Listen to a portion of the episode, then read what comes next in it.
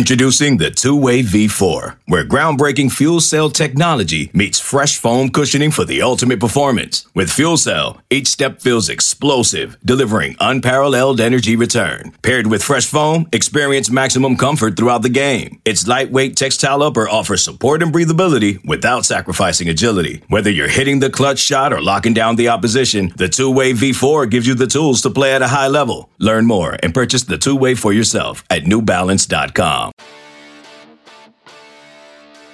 Welcome to another podcast from InsideCarolina.com, the independent voice of UNC Sports. Brought to you by JohnnyT-shirt.com, the go-to provider for all your Tar Heel gear. Welcome to the Inside Carolina podcast, sponsored by Johnny T-shirt and JohnnyT-shirt.com. I'm your host, John Siegley. I am joined by Dewey Burke. Following UNC's loss to Clemson, Dewey, if there's just one word I think that sums up this loss, it's disappointing. Looking at the fact that UNC was without Jeremiah Francis, who was being held out of the game, I thought that UNC pretty much had no shot. However, they were up 10, two minutes to go, and somehow found a way to lose this game. Where are you at right now, man, after watching that unfold? Well, it's crushing, just crushing for for the guys and for the staff, obviously, because you felt like you were getting the monkey off your back, and you were within uh, a couple minutes of finishing the game out, and then they made every possible mistake down the stretch that they could. You probably saw a little bit of what it was to have an inexperienced point guard playing the bulk of the minutes at the one, not having Cole and not having Jeremiah, who are probably not probably have played more minutes down the stretch at the point guard position than Leaky, but there's still no excuse. I mean, let's just be very honest.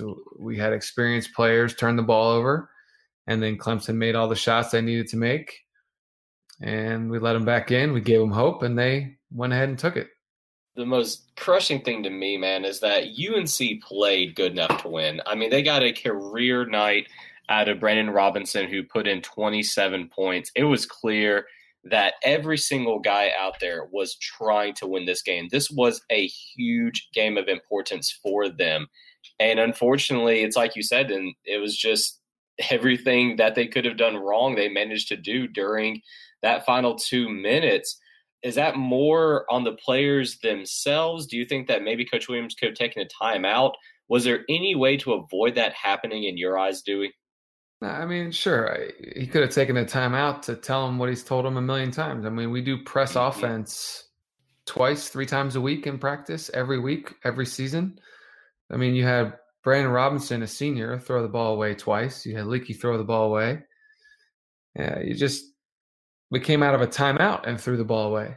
So he did call a timeout, or B Rob called a timeout. We set up a half court inbounds play, and we threw the ball away. So I know everybody likes to jump on coach about the timeout thing, but he didn't call a timeout for the first couple of turnovers. Then we had a timeout and we still turned it over. So it's just just making the wrong plays by guys that should know better. And it's one of the crazy things at the end of a game when all when stuff like that happens, you'd be better off sticking the ball under your jersey and just doing nothing than throwing the ball to the other team. But we kept throwing it to them. They kept putting the ball right in the basket, hit a couple threes, and uh, you know give B Rob credit for hitting the free throws to push it to three, and then you give their big guy credit Simms for hitting the three to tie the game. Uh, obviously, there'll be debate that we could have fouled, but uh, there was a lot of time left when that possession started. You know, I think it's possible that we could have maybe said, "Hey, don't foul until it gets under a certain number of clicks," uh, but they jumped right into a set. I mean, the point guard dribbled across the line and made one pass, and the guy caught and shot it, and they ran a nice play. So we did everything wrong. They did everything right. And then in overtime, you could just feel it wasn't going to go our way. And we overplayed, and they got several back doors. That's just a crushing loss. You just, I can't imagine what it feels like in that locker room right now. Because as you said, played good enough to win, played good enough for 38 minutes, but the margin for error is so so so thin, thinner than it's ever been. So unless you play good enough to win for 40 minutes, not 38, it's not going to win. And I think what we're seeing is that this team is incredibly hot and cold. If they're playing with confidence, like they did at times today, to build the lead, you know, they can be a dangerous team. And it was the same thing against Georgia Tech, where they built a lead and then unfortunately just let it crumble away. And I think you nailed it there in overtime that the guys were just so in their own minds. Clemson was able to really take advantage of that. And I mean, credit to the Tigers. They did not go away in this game. But, you know, is is there really any way, Dewey, to kind of build that mental fortitude, or is it just something that develops? And I mean, it, you've either got it or you don't at this point. I don't know how to answer that. I mean, right now we don't have it. Obviously, we've been up double digits in the last two games and haven't been able to to finish the job. So, killer instinct or conditioning or confidence, I don't know what it is, but um nothing really to say. Just feel, you know, dark days dark days yeah. when you uh when you struggle to figure out a way to win, especially like we said, when you're playing a Clemson team that's not very good. And we had them, had them on the ropes, and just handed it to them on a platter.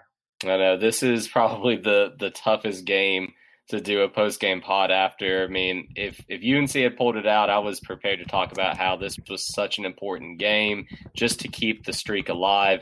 Now history unfortunately has been made in a negative way for for these guys. And I think Sherrell and Tommy talked talked about that on their podcast that I mean, if you're a player, you just don't want to be known as the group that gave up the streak. And unfortunately, now we we've seen it happen. Um, I mean, if there was a positive to take away, I think it was the play of Brandon Robinson. He really laid it all out there. I mean, 27 points, 5 for 13 from beyond the three, 9 of 17 overall. And also, they saw a resurgence from Armando Bacot, who had 7 of 10. He had 21 points. And those are definitely the two highlights. And I mean, there are some building blocks, though, that the team can use I just don't really know what else they could do at this point to turn their fortunes around because teams just are not afraid of the Tar Heels this season at all, and with good reason, unfortunately. No, that's right. There's no reason for anybody to fear us. You know, they would if Cole was playing because you have a dynamic offensive talent that you know that can go get 30 at any point.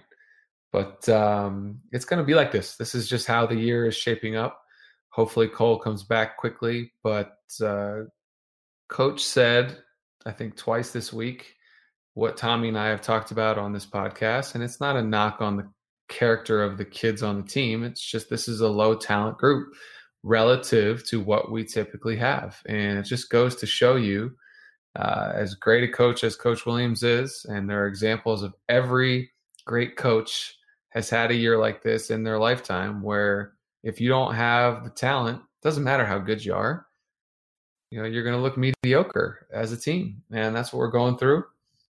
Obviously, we've got a great class coming in, uh, but focusing on this year, we have to play great and play well for 40 minutes to beat anybody left on our schedule. I mean, the last three games were all teams, I believe, coming in with a losing record or, or close to 500. And we felt like we should beat all three of them, and we lost all three of them at home because we didn't play well enough for 40 minutes. Georgia Tech, we played well for half. And then Pitt and Clemson played well for longer stretches. Clemson, obviously, the longest. But the margin for error is so thin. We just don't have guys that cannot play well and we can still win. We just don't have that talent. Let me take a quick moment to talk about our friends at Johnny T-Shirt and JohnnyT-Shirt.com.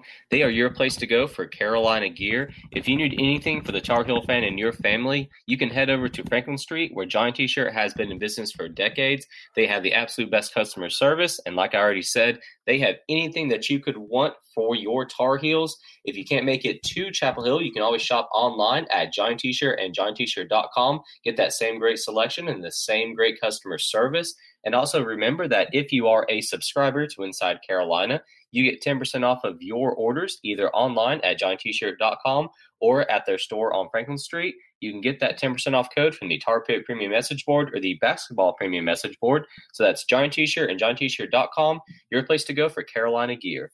Dewey, let me ask you about the entry passes because I think that is by far the area where UNC needs to improve. And I think the, the entry passes have just been so bad this season. There were multiple times where I was watching the game, and either Bacot or Brooks, they would have their guy sealed off and have pretty good positioning, but the uh, perimeter players just were not able to get them the ball inside. I mean, when you're being taught those entry passes, how does Coach Williams do it? And then how can the players themselves just get the ball to the post guys like we know coach wants them to do. Yeah, I mean, I think with the exception of B Rob, he's the only one who's a legitimate perimeter threat. So the other guys trying to make those post entry passes, their man is sagging off of them. So they're they're playing that passing lane because they're not concerned about if you're Leaky or Platek or or really those are the guys that played the bulk of the minutes. You're not concerned about those guys hitting from the outside, which we saw statistically today. So that's part of it. Uh, and, and part of it's timing. You know, when your bigs seal and get good position, the ball's got to be on them right then. And if you miss the timing, you miss the window, then the post player gets out of rhythm and he's got to reset. So I, I wouldn't say rhythm is one of the things we have much of offensively right now. We struggle to score uh, we get almost nothing or virtually nothing in transition, which we're all used to Carolina teams doing. Um, I'm trying to look right now. Fast break points, four points. So we get nothing in transition, which means nothing easy.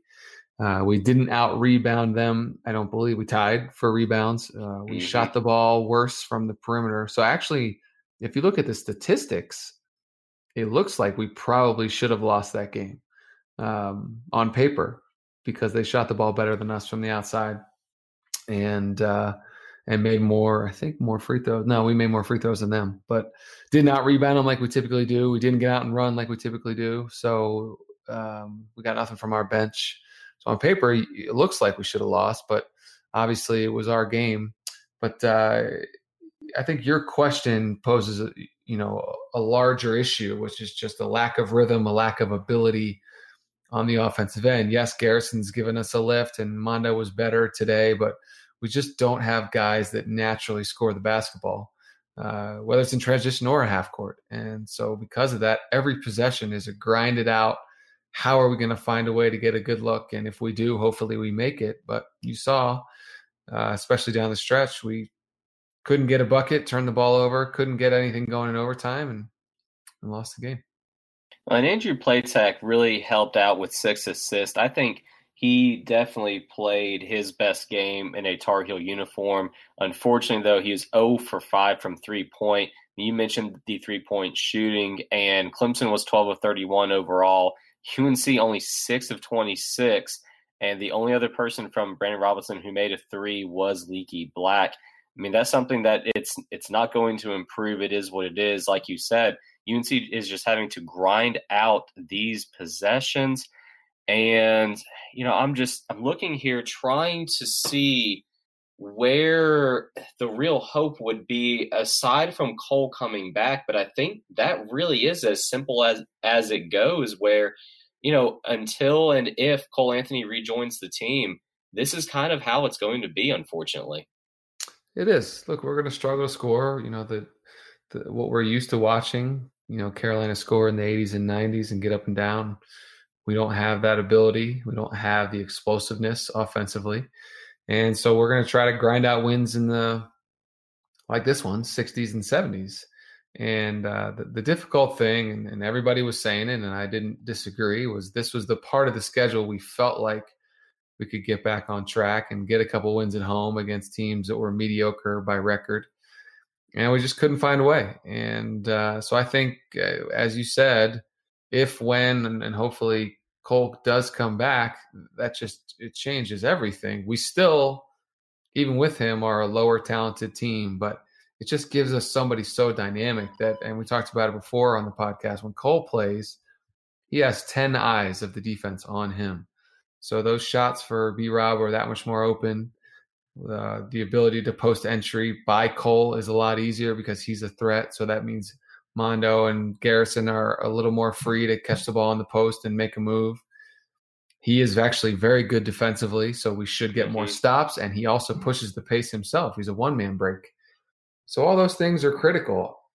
I still think we will struggle to beat teams in this conference, even with him. But at least you have another guy that can put the ball in the basket. So, look, it's going to be tough. It's going to be hard for us to win, and we just got to take our lumps. One thing's for sure, and I said this before: nobody feels bad for North Carolina. Nobody feels bad for a coach that has almost 800 and or 900 wins. Nobody feels bad for kids that have been recruited to Carolina and got to live that life uh, while they've been there. And nobody cares that our great class is coming next year. Nobody feels bad for us, so we shouldn't feel bad for ourselves. Got to dig it out of the dirt. Got to keep working. And if you get another opportunity at the end of the game where you should win, you got to close because we're just not talented enough to take our foot off the gas at any moment. And we did it for two minutes, cost us the game. Yeah, this is, is going to be a huge what if uh, season as well because looking around the rest of the ACC, I mean, they're just not really any truly teams. Duke is right now looks like the the class of the ACC, unfortunately for UNC fans. But I mean, Virginia just went down to Clemson earlier on in the day. Dewey NC State was off to a hot start. They lost to Virginia Tech. It's just a lot of parity in the ACC this year. And if the Tar Heels had Cole Anthony, I think that they're actually in a pretty decent position rather than looking to have work to do to get to the NIT. I mean, you know, it's just one of those historical what ifs. And unfortunately, the reality is here we stand with UNC being at eight and eight, one and four in the ACC. Yeah, and I'm just I'm on the message boards. I guess Coach Williams just said during his press conference that uh, that he forgot to tell the guys to foul when we were up three. Well, so, here's the thing, though. Do they really need to be told to foul in that situation, Dewey? I mean, well, I, I, my what argument, do you think? My argument would be yes, because typically, as the way I, I haven't been in huddles in a long time, but I have friends that coach, and we've talked about this. And typically, as I understand it, it's a it's a time and score decision. So, how much time is left when you're up three? And a lot of what I've understood is, you know, pick your number, six, five seconds or less you foul as soon as the ball is inbounded because the, the thinking is by the time they stop the clock, there's maybe two or three seconds left, and now they're going to the line, and the probability of them making the first, missing the second, getting the rebound to tie the game is very low.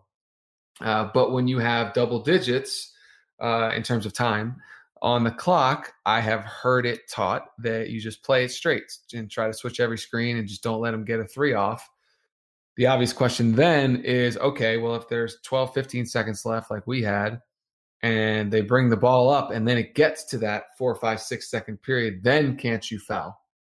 Well, sure, mm-hmm. that makes sense. Obviously, you become more concerned that you might foul three point shooter in that instance if a guy is catching the ball near the line. So I don't know what I don't know what he told him. You know, what it would have had to be is okay, guys, we're up one. B Rob's going to make both and when they bring the ball across half court, there should probably be about eight seconds left, and we're going to foul and put them on the line. And so, for whatever reason, maybe the assumption wasn't he was making both or they didn't consider it. But um, if in fact he wanted them to foul and didn't tell them, you're seeing what he said that that he made the mistake.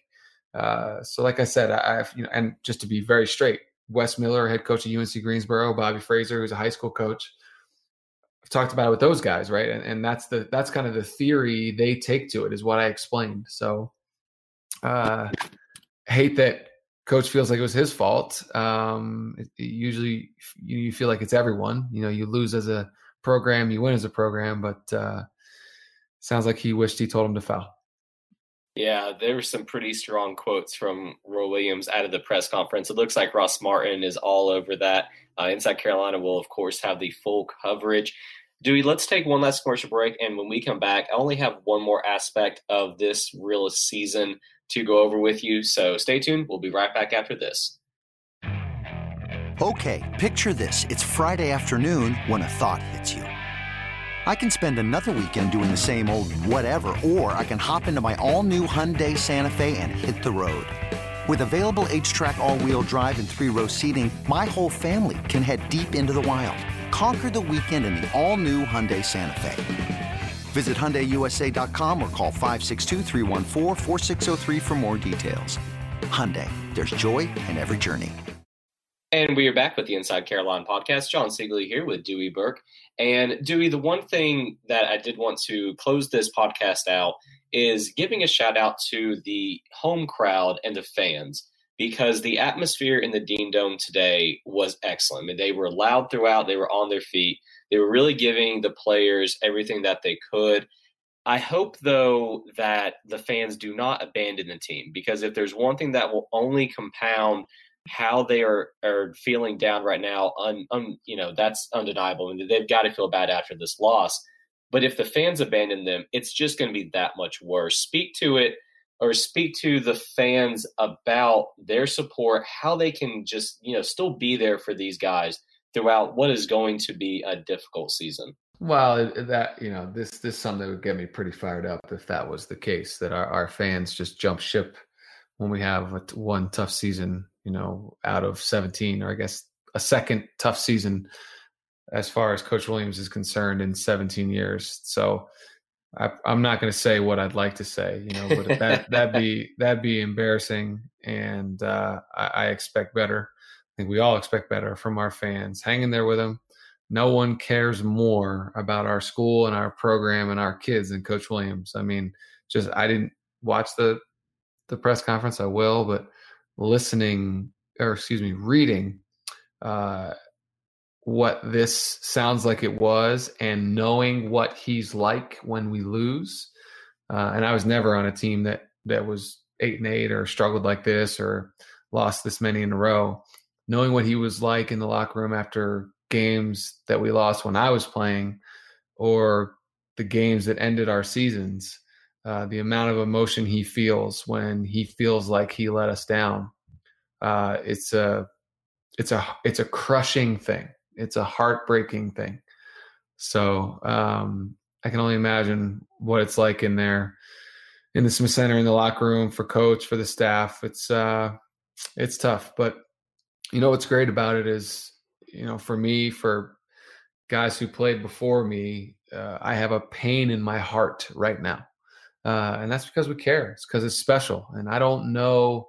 Maybe I'm wrong, but I don't know that at other programs guys like me who haven't played in 13, 14 years ache in their heart when their team loses. You know, I don't know any of these kids.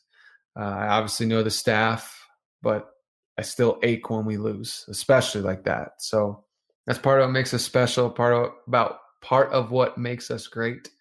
Uh, so hang in there with us, hang in there with Coach, and uh, he'll just try to get better and help the kids get better. And they just need a win. That's all. Uh, winning heals all. Absolutely. Well, I think that you put it very well there, Dewey. We'll go ahead and wrap this one up, man. Thanks a lot for talking to me. And uh, we'll hopefully speak again later on in the season after a UNC victory. All right. Thanks, John.